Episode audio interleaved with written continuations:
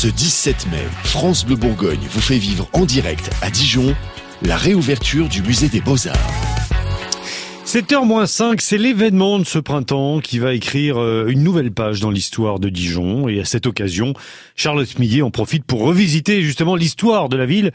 D'ailleurs, il suffit de parcourir les rues. Rue Monge à Dijon, entre la rue de l'Arquebuse et la place Bossuet. L'accès le plus direct au centre-ville. On s'y donne rendez-vous pour aller boire un verre, manger un morceau. Mais savez-vous pourquoi Monsieur Monge est si célèbre? Retour au XVIIIe et XIXe siècle. Gaspard Monge apprend les mathématiques à Beaune, sa ville natale, et à Lyon. Il est très doué. À 24 ans, il publie ses propres travaux en géométrie descriptive. Il est un scientifique important et il adore la politique. En 1789, Gaspard Monge participe à la Révolution française avec son ami Robespierre. Il est nommé ministre de la Marine. Une première expérience qui va changer son destin. La preuve, dans la seconde moitié de sa vie, le mathématicien œuvre aux côtés de Napoléon Bonaparte. Comme notre Dijonais, l'empereur est curieux de science et avide de découvertes. Et à la veille du 19e siècle, Bonaparte Monge et 166 autres savants partent pour la campagne d'Égypte.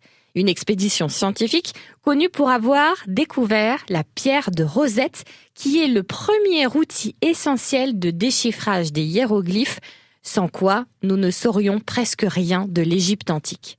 Gaspard Monge a donc participé aux plus grands événements politiques et scientifiques du XVIIIe et du XIXe siècle. Aujourd'hui, on peut lire son nom sur la tour Eiffel aux côtés des 71 plus importants savants français. Depuis 1989, ses cendres reposent au Panthéon. À Beaune, à Dijon, à Chambéry, à Strasbourg, des rues et des places portent son nom. Gaspard Monge a eu une vie remarquable.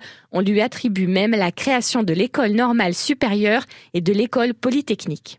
Comme quoi, on peut être né à Beaune et s'élever au plus haut rang de l'histoire de France. Dijon, c'est vraiment toute une histoire. On vous la raconte en attendant le 17 mai avec impatience.